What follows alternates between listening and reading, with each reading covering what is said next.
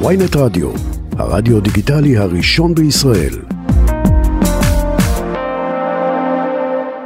טוב, אנחנו רוצים לעסוק עכשיו, הנה אנחנו מיד אה, אה, נדבר איתו, אתמול הלך לעולמו פרופסור שלום רוזנברג, מבכירי הוגי מחשבת ישראל. חלקכם אולי לא מכירים אותו, ואני מודה שלמדתי לקראת השיחה הזו מי הוא היה, אה, אז אנחנו שמחים לומר שלום למי שילמד אותנו, פרופסור אבינועם רוזנק אה, ממרכז אה, מילטון, אני מקווה שאני הוגה את זה נכון, לחינוך יהודי בבית הספר לחינוך על שם סימור פוקס, והחוג למחשבת ישראל, הקתדרה לחינוך יהודי על שם מנדל, האוניברסיטה העברית בירושלים. אבל שלום. אנחנו נתעסק בעיקר בשלום רוזנברג, לא בשמות האחרים ששמענו. ברור. שלום. רגע, אבל לפ- לפני שתלמד אותנו מי היה אה, פרופסור שלום רוזנברג, אם תוכל להסביר לנו מה זה מחשבת ישראל. טוב.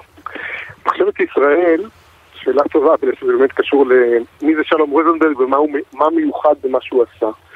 של, אה, מחשבת ישראל זה הרגע שבו אה, אנשים שמרגישים את עצמם מחויבים לטקסט היהודי, קוראים אותו, אה, וחוץ מזה שהם קוראים אותו, הם, הם עושים עוד כמה דברים. הם לומדים פילוסופיה, לומדים מדע, חשופים למה שקורה בעולם התבונה הכלל אנושי, ואז הם מגלים שהטקסט היהודי לא מסתדר להם, משהו לא בסדר. אה, צומחים כל מיני קושיות, זה הופך להיות ללא לא ברור, ללא לא סביר. ואז אדם יכול לעשות אחד. כמה דברים. הוא יכול לנטוש את הטקסט היהודי ולהגיד שזה לא מעניין אותו בגלל שזה פשוט מטופש. הוא יכול uh, להגיד, טוב, uh, אם uh, זה מאיים עליי מה שיש בחוץ, אז אני אתעלם ממה שיש בחוץ ואני רק אהיה נאמן לטקסט היהודי. בשני המקרים הללו מחשבת ישראל לא תתרחש, לא, לא, לא תרקום עור וגידים. מחשבת ישראל זה הרגע שבו אתה מרגיש נאמן לשני המוקדים בו זמנית ורואה את עצמך מחויב להסתכל על שניהם בגובה העיניים. ויכול ליישב ביניהם, גם אם יש ואז סתירה? אתה יוצר פרשנויות חדשות. ואז אתה יוצר פרשנויות. חדשות בכל תולדות המחשבה היהודית. זה אנשים שהיו נאמנים לעולם היהודי שלהם, אבל הם גם היו אנשים מאוד משכילים, הם היו מדענים, הם היו פילוסופים, הם היו רופאים. וואו. והם אה, יצרו את כל מה שאנחנו מכירים, מרבי סעדיה גאון, פילון אלכסנדרוני, הרמב"ם כמובן, רבי יהודה הלוי, ובעולם המודרני זה הפילוסופים כמו הרמן כהן, או פרנץ רוזנצוויג, או מרטין בובר. אבל אם, או- אני, אבל אם אני מבין נכון, יכול להיות שאני לא מבין נכון את מה שאתה אומר, ההבדל בין פילוסוף לפילוסוף או איש מחשבת ישראל זה שהוא מרגיש מחויב מבחינה דתית או זהותית לטקסטים היהודים האלה? נכון, אני חושב שזה באמת הבדל גדול. הפילוסוף מחויב רק לתבונה, והפילוסוף היהודי מחויב לא רק לתבונה, הוא מחויב גם לבני קהילתו, גם לזהותו היהודית, גם לטקסטים שקשורים לזהות הזאת. והמחויבות הכפולה הזאת יוצרת פרשנות, והפרשנות הזאת היא מחשבת ישראל. וואו. אוקיי, יש לי עוד המון שאלות, לא, אבל קודם כל זה, בסיסיות. זה באמת נושא מרתק, כן.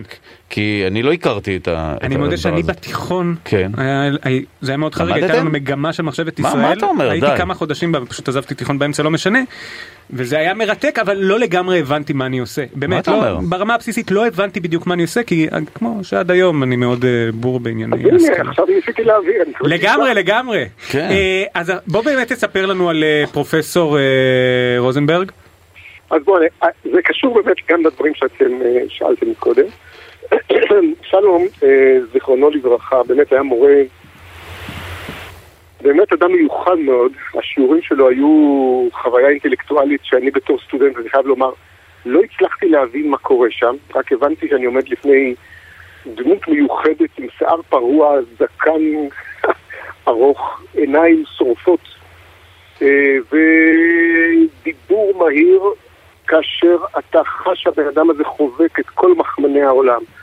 אה, בתוך העולם היהודי, את עולם ההלכה וחז"ל והמחשבה העתיקה של ימי הביניים והעת החדשה.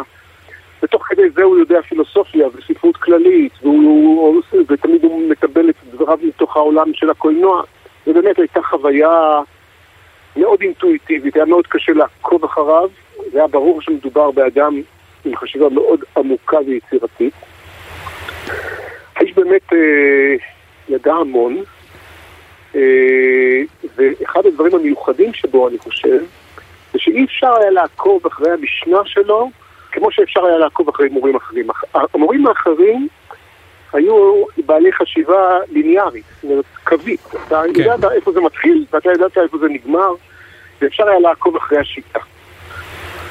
פרופסור שלום רוזנברג, זיכרונו לברכה, היה משהו אחר, ואני חושב שזה קשור ל... אני אגיד לך, אני, אני, אגיד לכם, אני חושב שזה קשור ל, ל, לעמדה אמונית, כן, דתית, שהייתה לו, אה, שהיא יצאה כנגד הסיפור הפילוסופי המערבי שאותו הוא ידע מכל, צד, מכל הצדדים שלה, והוא בא בביקורת על ההתמסרות החריפה מדי לעולם המדעי והפילוסופי כעולם שמעניק לנו איזושהי תחושה כאילו האמת נמצאת שם, כאילו הכל מסתדר, כאילו אין ספק, כאילו זה רק תגיד, אה, רק תפרוס את הרשת של המדע והכל מתארגן במקום. ומה הפן היהודי עכשיו, בביקורת עכשיו, הזאת? עכשיו כולנו יודעים שזה לא נכון. מה לא נכון? זה לא נכון, הסופי לא יכול לתפוס את האינסופי. ותמיד יש ספק.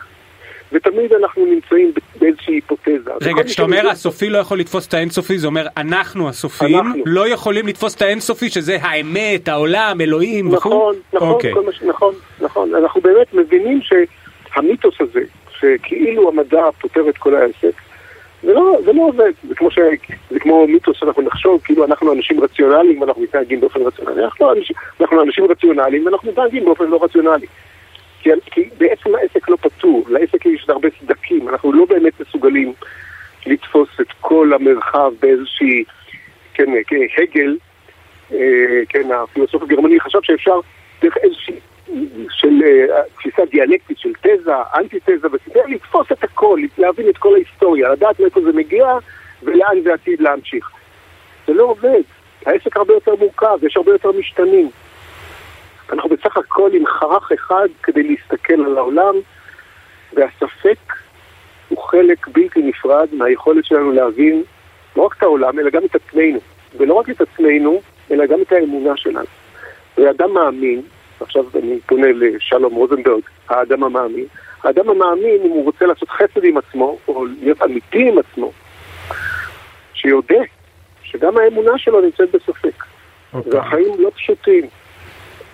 לא שהאדם המאמין אה, קונה לעצמו איזשהו עולם הבא שמח וורוד, ממש לא. בוא תשתהה בתוך הספק, תשתהה בתוך הסדקים של האמונה שלך. נשמע חיים של התייסרות כל הזמן. ממש, אני עכשיו... אני לא יודע, זה, אני חושב אה, התבונה, כן, מרבה דעת, מרבה מחור. כן, בדיוק. עכשיו, לא נעים לי אה, לזרוק את זה ככה, אבל אני זוכר שכשאני הייתי באוניברסיטה העברית, למדתי שם, לא למדתי מחשבת ישראל, היו לי כמה חברים שכן, וכל הזמן דיברו גם על אה, פרופסור רוזנברג, ודיברו עליו במ, אה, כתלמידו של מר שושני. נכון. ואני ממש זוכר את זה בתור... אני אפילו לא יודע להגיד אם זה, זה אתוס או מיתוס, שאפילו לא הצליחו להסביר לי אם זה משהו שבאמת היה קיים, או איזה אגדה כזאת. מי הוא מר שושני? זו השאלה שלי. מה הסיפור מאחורי אה, רוזנברג, ו... זה שהוא למד אצל המר שושני הזה. כן, טוב, מר שושני באמת אה, אדם אה, אה, שהרבה סיפורים מסתובבים סביבו. את יודעת, זה קשור לחבר שאני זוכר בתור מרצה צעיר. ישבנו בסוכתו של פרופסור אבי רביצקי. אה, כן. וישבנו בסביבה, ושלום יושב מכאן, אבי יושב מכאן, וכל זה. ואז הוא התחיל לדבר על מר שושני, ואז אומר לו אבי, אה, ככה בבדיחות הדעת, אבל בחומרה, תגיד לי סוף סוף, מה אמר מר שושני, כאילו, מה הוא אמר, מה, מה, מדברים עליו ומדברים עליו, אני בעצם לא יכול להגיד שום דבר שהוא אמר בצורה קונקרטית. ושלום, לא יכול באמת לענות לו. עכשיו, אני חושב שזה מלמד משהו עמוק על שלום רוזנברג. אוקיי. Okay. שלום היה תלמיד עמוק של uh, מר שושני, כי מר שושני היה גם כן דמות חובקת עולם. שהסיפורי עלילותיה ואיך היא שרדה את החיים uh, קשורות, uh, כל זה קשור ביכולות האינטלקטואליות שלו, שהצליחו לחלץ אותו כל פעם אה, מצרה אחרת, ובסופו של דבר מדובר באדם שאחד הדברים העמוקים ביותר שאפשר לומר עליו זה שלא היה תחום שהוא לא שלט בו, לא היה דף גמרא שהוא לא הכיר בעל פה, לא היה נושא שהוא לא יכל להגיד את המילה האחרונה ולהראות לדובר שהוא לא מבין על מה הוא מדבר. אבל מה הייתה שנתו של מר שושני? מה הוא אמר? זה לא ברור. אז מדובר באינטלקטואל שבאמת ידע הכל, היה מאוד יצירתי, הצליח למצוא את החורים בדבריהם של אנשים אחרים שהיו בטוחים בעצמם, ובהרבה מאוד מובנים הספק והתהייה מחדש, והפירוק וההרכבה, והיכולת לנוע בחופשיות בין דיסציפלינות מפתיעות. זה גם היה שלום רוזנברג. וואו. ואחד הדברים המיוחדים אצל שלום בגלל הדבר הזה, זה שהוא היה אדם שידע שאין אין מישהו שכולם צריכים להיות ראויים להקשבה. יש אה, דבר, דבר אחד, אה, המחלוקת בין שלום רוזנברג לבין שפינוזה הייתה מאוד חריפה. הוא שנא את שפינוזה. אוקיי.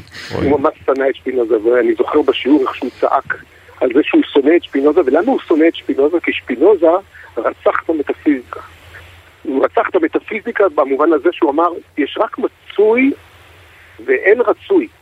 אוי ואבוי, למרות שאתה זורק פה משפטים כל כך גדולים, שרק לא, כדי אוקיי. להפנים אותם אנחנו צריכים... בסדר, אבל זו מחשבה תהליך. מעניינת. כן. או, טוב, אה, אז הנה הרווחנו גם אה, על הדרך, ואני תוך כדי השיחה גם קורא על אותו מר שושני, חתיכת... אה, זה סיפור. וואו, מה זה סיפור? יש פה סיפור שהוא נעצר. על ידי הגסטאפו, אה, בגלל שהוא היה נימול, אה, תקשיב, אנחנו צריכים כמובן. להגיש הצעת קול קורא זה לתאגיד. זה מדהים הדבר הזה, והוא הצליח כן. לשכנע אותם שהוא מוסלמי, וגם הצליח לשכנע את המופתי הראשי של צרפת. אה, דברים אה, מדהימים, אבל טוב, אז הנה, בזכות ה- אה, השיחה שלנו על פרופסור רוזנברג, גם אה, הכרנו, זה עולם שלם. שלצערי אני לא מכיר, אני בלימודים אני לא. משפטיים איכשהו זה לא, לא, בת- עשינו לתל אביב זה לא הגיע. עשינו טעות. לא, מעניין, ודאי זה מרתק. אתם, אתם מוזמנים לירושלים, בואו ללמוד פילוסופיה יהודית, חינוך יהודי, נעשה ביחד שמח. שמע, זה, זה נשמע מרתק, רק אה, לסיום, אה, אמרת שהוא לא היה לינארי, וכתלמיד, הרי אתה חושב על מבחן, איך אפשר להיבחן על דברים כאלה? זה הרי פחד אלוהים. המבחן זה לא המטרה נראה לי. זו ברוך המטרה. נקודה. אז אצל שלום רוזנברג אין מבחנים. רק אה. אוקיי. זה זהו, אשכרה. לימודים וואו. לשם לימודים, זה לא. להאמין הדבר. לא, לא, אה, רק עבודות, רק עבודות. עבודות. הוא לא- לא עשה מבחנים, זה לא. זה לא דרך ראויה.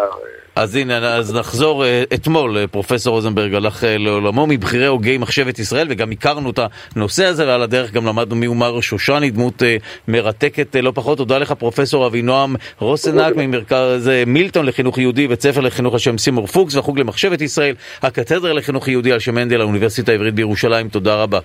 תודה רבה.